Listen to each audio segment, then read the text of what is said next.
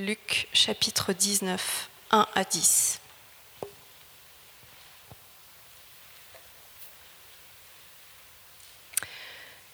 Jésus entre dans Jéricho et il traverse la ville.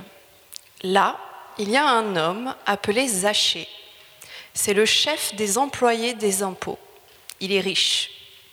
Il cherche à voir qui est Jésus, mais il ne le peut pas. En effet, il y a beaucoup de monde et Zachée est petit. Il court devant et il monte sur un arbre pour voir Jésus qui va passer par là. Quand Jésus arrive à cet endroit, il lève les yeux et il dit à Zachée, Zachée, descends vite. Aujourd'hui, je dois m'arrêter chez toi. Alors Zachée descend vite et il reçoit Jésus avec joie. Tous ceux qui voient cela critiquent Jésus et disent Voilà que Jésus s'arrête chez un pécheur.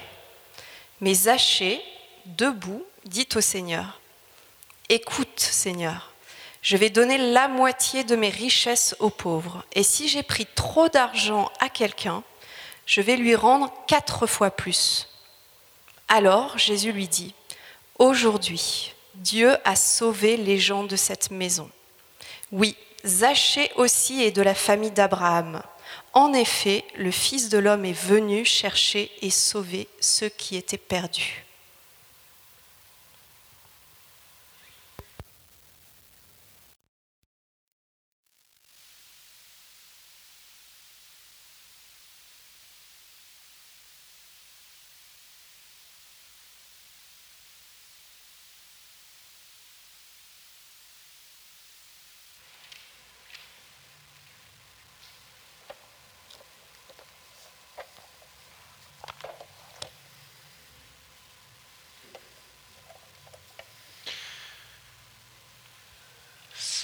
Une drôle d'expérience euh, d'être dans sa propre église et de parler français. Euh, je vous prie de m'excuser si je bascule de temps en temps en anglais, c'est, euh, ça fait partie des, des, pirouettes linguistiques dont il faut faire preuve. Euh, je me présente, je m'appelle Andy, euh, je suis pasteur de cette église, je suis là depuis un peu plus de six mois. Avant, euh, en famille, on était en région parisienne où on habitait pendant 17 ans, où la plupart de mes cinq enfants sont nés. Et on a beaucoup de plaisir à retourner là-bas. pour nous retrouver un tout petit peu, parce qu'il y a des moments où on se sent un peu perdu à Londres. Mais voilà, c'est comme ça. Et euh, il y a deux ou trois semaines, on était euh, en vacances donc à Paris chez des amis et on logeait dans un petit appartement là et on était tout heureux de, se retrouver à, à, Paris, avoir un peu de temps pour visiter des lieux. Et euh, notre euh, fils aîné, Thomas, qui a 19 ans, euh, est arrivé avec un tout petit peu de retard.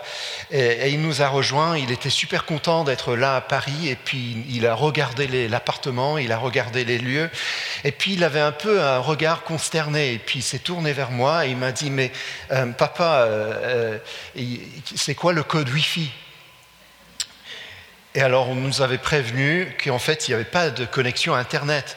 Donc, je lui ai fait, mais en fait, il n'y a pas de Wi-Fi ici. Et son visage, tout d'un coup, mais c'était incroyable. Il a dit, mais comment est-ce que je vais survivre si je ne suis pas connecté? Eh bien, c'est le point de départ de notre réflexion ce soir. Parce que nous vivons dans une société hyper connectée. Tout le temps, on cherche à se connecter à ce réseau-là ou bien ailleurs. On est en permanence euh, assaillé de tous côtés par ce besoin d'être en lien, ce besoin d'être connecté. C'est nécessaire pour vivre. Pour mes enfants, c'est tout aussi nécessaire que, que, de respirer ou de manger ou, ou d'aller au cinéma. En tout cas pour mes fils. Être connecté. Et pourtant, ce qui est, quand on commence à y réfléchir un tout petit instant, c'est assez paradoxal, mais on constate que finalement, on vit dans une société qui est fondamentalement déconnectée. On parle de connexion tout le temps, et pourtant, notre société est disloquée. Il y a des problèmes de connexion. On parle de séparation, d'exclusion. J'ai découvert cette semaine que le nombre de STF, de sans domicile fixe, de ceux qui dorment dans la rue, a doublé à Londres en, une période de quatre ans. Quel reflet d'une société qui se cherche et où les liens ne sont pas évidents du tout. Ça touche à nos relations qui sont, nous dit-on, de plus en plus éphémères. Et le problème de solitude. On connaît des gens, mais finalement sans les connaître. On est parfois avec cette impression d'être seul au milieu de la foule entouré de gens, et pourtant comment se connecter réellement à eux? Dans un, article, un blog que j'ai trouvé récemment sur, euh, sur Internet, oui moi aussi je suis connecté, euh, je lisais un article où il était question de liens virtuels, et l'auteur il les décrivait comme, comme un mirage. Quelque chose qu'on cherche en permanence. Et voilà ce qu'il dit, c'est Dylan Pedron qui est un humoriste français qui écrit Je me sens, dit-il, seul au milieu de la foule, car pour une fois le mirage fait disparaître plutôt qu'apparaître. Mirage d'un désert émotionnel que la surconnexion virtuelle a créé en remplaçant les verres dans un bar par les hello sur Messenger ou par les matchs sur Tinder. Les rencontres sont 2.0, les sourires se font en selfie et les liens se créent en USB. Je me sens seul, dit-il, dans la foule, sur ce sable binaire, mais je ne le suis pas. En réalité, à la prochaine oasis m'attend tout un tas de monde. Je le sais, je le sens, et j'y arrive ce désert m'aura bien desséché, mais à la table d'à côté m'attend un grand verre de réalité. C'est une réflexion intéressante. D'ailleurs, euh, le fait de se retrouver dans un autre pays qui n'est pas le sien, parfois ne fait qu'augmenter ce sentiment de déconnexion. Comment entrer en lien véritable avec les autres? Et pourtant, ce que nous, on a connu avec euh, Uta et en famille, c'est qu'habiter ailleurs que chez soi, c'est aussi une opportunité, n'est-ce pas? Parce qu'on voit les choses différemment. Il y a des opportunités, il y a des occasions à saisir, il y a des ouvertures, et on peut les chercher, ces liens, car ils existent. Il y a un vrai sens de la communauté à trouver, mais où? Il y a des, vraies connexions authentiques à, faire, mais où et comment? Et donc on cherche. On cherche ce cœur à cœur qui a de la profondeur, qui n'est pas simplement euh, passager. Eh bien, tout cela sert d'introduction à notre passage, parce que dans le récit que nous avons entendu et que Virginie nous a raconté, il est question d'un homme déconnecté. Il s'appelle Zachée. Déconnecté pour plusieurs raisons. Le texte ne nous dit pas beaucoup de choses sur lui, mais trois sortes particulièrement. Tout d'abord, il est décrit comme étant le chef des collecteurs des impôts. Alors nous savons que bon, tous ceux qui travaillent dans les impôts savent qu'on les voit avec un petit peu de méfiance. Mais c'était surtout le cas à l'époque où les collecteurs d'impôts étaient main dans la main avec la force d'occupation romaine. Donc c'était des traiteurs, pas des traiteurs. Ah, c'est. Il faut le noter là. C'était des traîtres.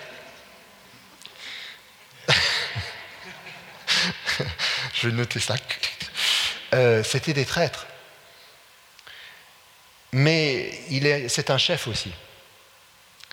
Ce qui nous donne quand même cette impression de distance. Zachée n'était pas quelqu'un qui était en proximité avec les gens. Il était déconnecté.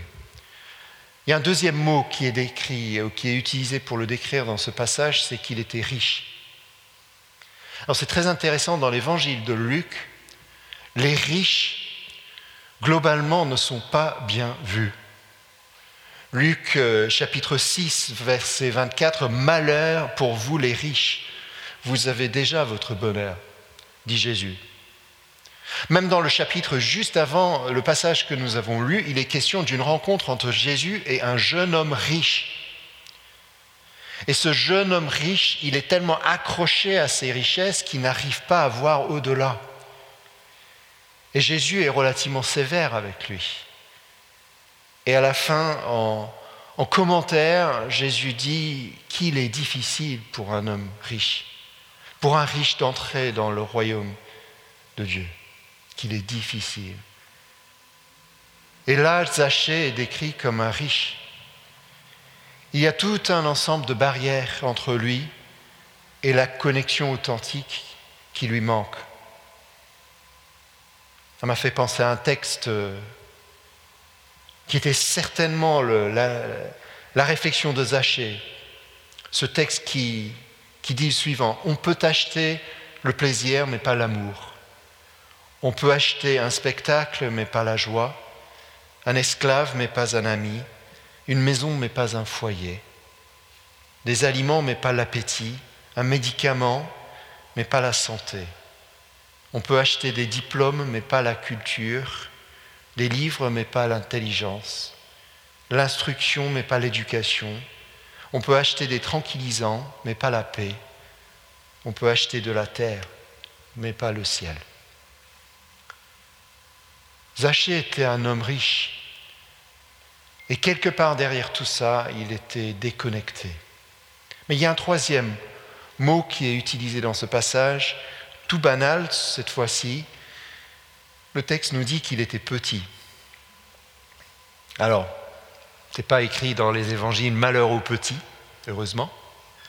Mais il se trouve que ce jour-là, c'était malheur à Zachée parce qu'il n'arrivait pas à voir au-delà de la foule. Il était derrière, tout simplement, sa stature physique l'empêchait de voir. La foule faisait blocage.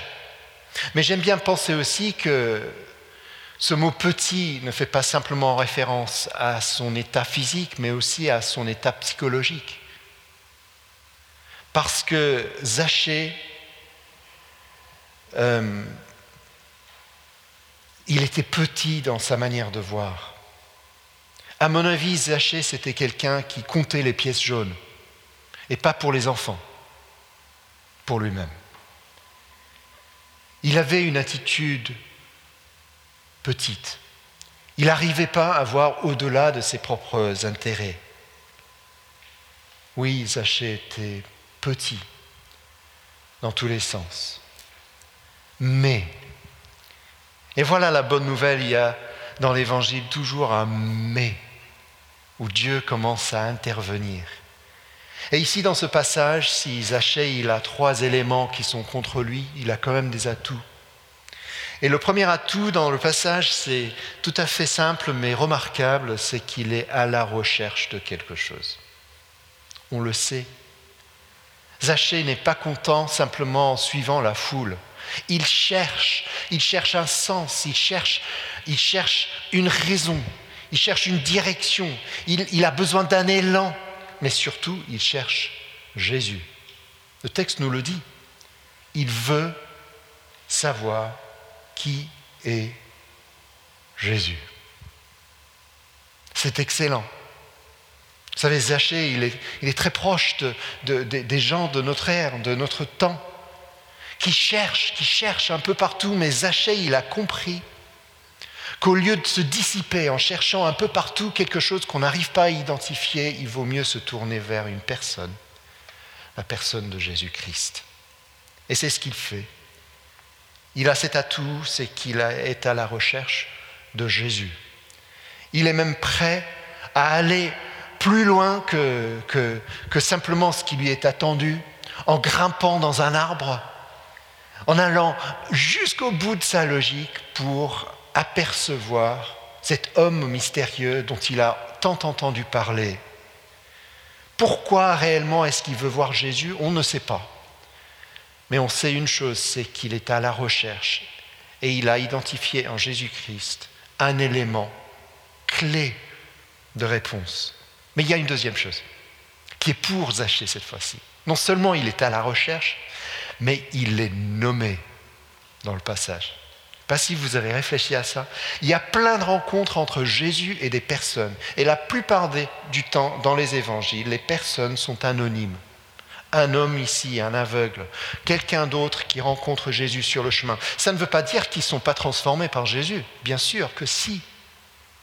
Mais c'est rare quand même qu'une personne qui rencontre Jésus soit nommée à ce point. Et trois fois dans notre passage, le nom de Zachée est écrit. Nous découvrons au début que c'est un homme nommé Zachée. Ensuite, au milieu, c'est Jésus qui l'appelle, qui le voit dans l'arbre et qui dit Zachée, descends vite, je viens chez toi. Et puis à la fin de l'histoire, encore une fois, on découvre que c'est Zachée qui a retrouvé le sens de sa vie. Trois fois, il est nommé. Et bien sûr, ce qui compte, c'est que c'est Jésus qui le nomme. Zachée a cet atout, c'est qu'il est connu par Jésus. C'est incroyable. En fait, moi j'ai une petite idée, je pense que Jésus, il aurait pu se tourner vers n'importe qui dans cette foule-là pour s'adresser à eux avec leur prénom. Il aurait pu parce qu'il les connaissait, parce qu'il s'intéressait à eux, comme aujourd'hui Jésus-Christ s'intéresse à moi et s'intéresse à, vous. Mais aujourd'hui, il était question de Zachée. Celui que tous les autres laissés de côté ne voulaient pas voir, Jésus le voit. Il lève les yeux, nous dit le passage, et il appelle Zachée. Et Zachée, descend vite, je viens chez toi. Et ça, c'est la troisième chose que Zachée a pour lui. C'est à tout, c'est qu'il est prêt à répondre et le faire rapidement. Il n'y a pas d'hésitation. Il entend la voix de Jésus et, contre toute attente, Jésus se tourne vers lui. On voit plus tard dans le passage que les gens sont mécontents parce que pourquoi Jésus parle avec, celui-là? Moi, moi j'ai fait la queue pendant trois heures pour être proche de Jésus. Et Jésus parle à quelqu'un qui a grimpé dans un arbre? Sauf que Zachée a entendu l'appel et tout de suite il répond. C'est remarquable, il agit vite. Il reçoit Jésus. Et c'est la joie. Zachée, un homme un peu déconnecté, mais dans notre passage, quelque chose lui arrive qui change tout, qui chamboule sa vie, qui transforme sa perspective, et qui fait qu'en fin de compte, Zachée devient un homme connecté, connecté avec lui-même, les autres et Dieu. C'est tout simple. Le basculement se fait quand Jésus l'appelle, là où il était, avec l'air d'un clown, dans un arbre. Mais Jésus qui l'appelle. Et avec cette connexion qui se fait entre Jésus et Zachée par un regard, par une parole, par un geste peut-être, mais par l'amour, tout d'un coup, Zachée découvre qui il est véritablement. En fait, il y a des retournements, des transformations qui se font dans ce passage. On a dit que Zachée, il avait pour lui le fait qu'il cherchait. Mais écoutez bien, à la fin du passage, on découvre que ce n'était pas Zachée qui cherchait du tout, c'était Jésus qui cherchait. Parce que le passage nous dit à la fin que le Fils de l'homme est venu chercher et trouver ce qui était perdu. C'est Jésus qui cherchait. Et puis on a dit que Zachée avait un nom et c'était un atout pour lui, mais en réalité, le nom qui figure plus que le nom de Zachée dans ce passage, c'est le nom de Jésus. C'est lui le centre. Et Zachée découvre dans cette rencontre, dans cette, cette reconnexion avec Jésus, que finalement le centre de sa vie, ce n'est pas lui-même, mais c'est Jésus-Christ. Et en mettant Jésus au centre, tout le reste trouve sa place. Et puis on a dit que Zachée avait cet atout, c'est qu'il agissait vite, il répondait vite à Jésus, mais la réalité c'est que ce n'est pas Zachée qui répond vite, c'est Dieu. Parce que dès l'instant où Zachée répond, il y a une forme de salut qui entre dans le cœur de Zachée. Le texte nous dit que tout de suite c'est de la joie. Vous savez, la joie c'est le fruit, c'est le fruit d'une libération intérieure Et Zachée, il n'a même pas le temps de réfléchir. Et déjà, il y a une forme de joie qui monte en lui. Ça fait des années qu'il n'a pas connu ça. Qu'il cherche cette joie qui jaillit d'une relation authentique. Et puis, une générosité, c'est le fruit d'une action antérieure, c'est Dieu qui agit en lui. En fait, l'action ne vient pas de Zachée lui-même, tout ce qu'il a fait, c'est de répondre à un appel. Mais il découvre dans cette réponse une, connexion qui est une connexion essentielle dans sa vie, une, sorte de remise en état. Tout d'un coup, Zachée se découvre. Ses yeux sont ouverts. Sa réalité se dessine autrement. Et le texte nous dit qu'un des résultats très rapidement, c'est que ses relations avec les autres sont complètement recalées. Si j'ai euh, prié à quelqu'un, je vais lui rendre quatre fois plus. Je donne la moitié de mes biens. Ce n'est pas vraiment une réaction réfléchie. Hein. C'est une réponse spontanée à la générosité de Dieu dans la personne de Jésus-Christ. Eh bien, voilà une histoire de connexion et de reconnexion. J'aime bien ça. Et j'aime bien aussi le fait que cette histoire peut nous parler à nous aujourd'hui. French Connect. Jean-Luc nous a déjà dit qu'une des ambitions de ce lieu, de ce moment, euh, semaine après semaine, va être euh, de devenir un lieu de connexion authentique. Eh bien, chers amis, nous en avons besoin. Nous avons besoin les uns des autres pour faire face à la vie, mais nous avons surtout besoin de connexion authentique avec Dieu, pour retrouver l'équilibre, pour que les cartes soient déployées autrement dans notre vie, pour que jaillisse la joie et la générosité, pas comme une, une réflexion, mais comme une réponse. Joie et partage, Dieu et les autres, reconnectés c'est une bonne nouvelle et magnifique, et c'est l'action de Dieu. Donc voilà, French Connect, pourquoi pas? Vous savez, on a le Wi-Fi ici. Hein. et je vais vous dire, euh, même je vais vous donner le code, c'est Transforming Life. C'est pas mal ça, hein c'est pas qu'un code. Hein. Mais le plus important, c'est de nous connecter à l'essentiel, au Seigneur et à Jésus-Christ. Amen.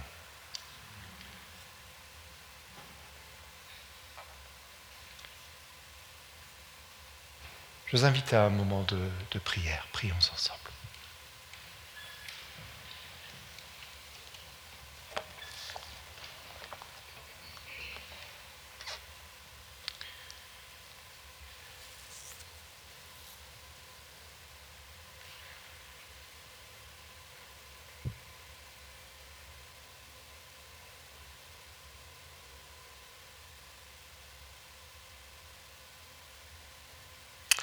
Et j'aimerais, dans la prière, dans le silence, nous inviter à imaginer Jésus qui passe.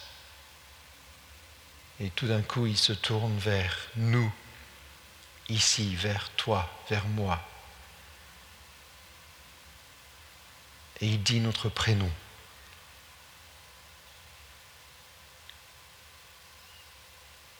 Et en cet instant-là, il y a une connexion qui se fait. Il y a un courant qui passe. Il y a quelque chose qui s'allume en nous quand on est en lien avec Jésus-Christ. Pourquoi pas juste dans le calme et le silence de ce lieu, dans le secret de notre cœur, lui dire comme Zachée, oui Seigneur, je descends de mon arbre, je te reçois. Viens chez moi. J'ai envie d'être connecté à toi.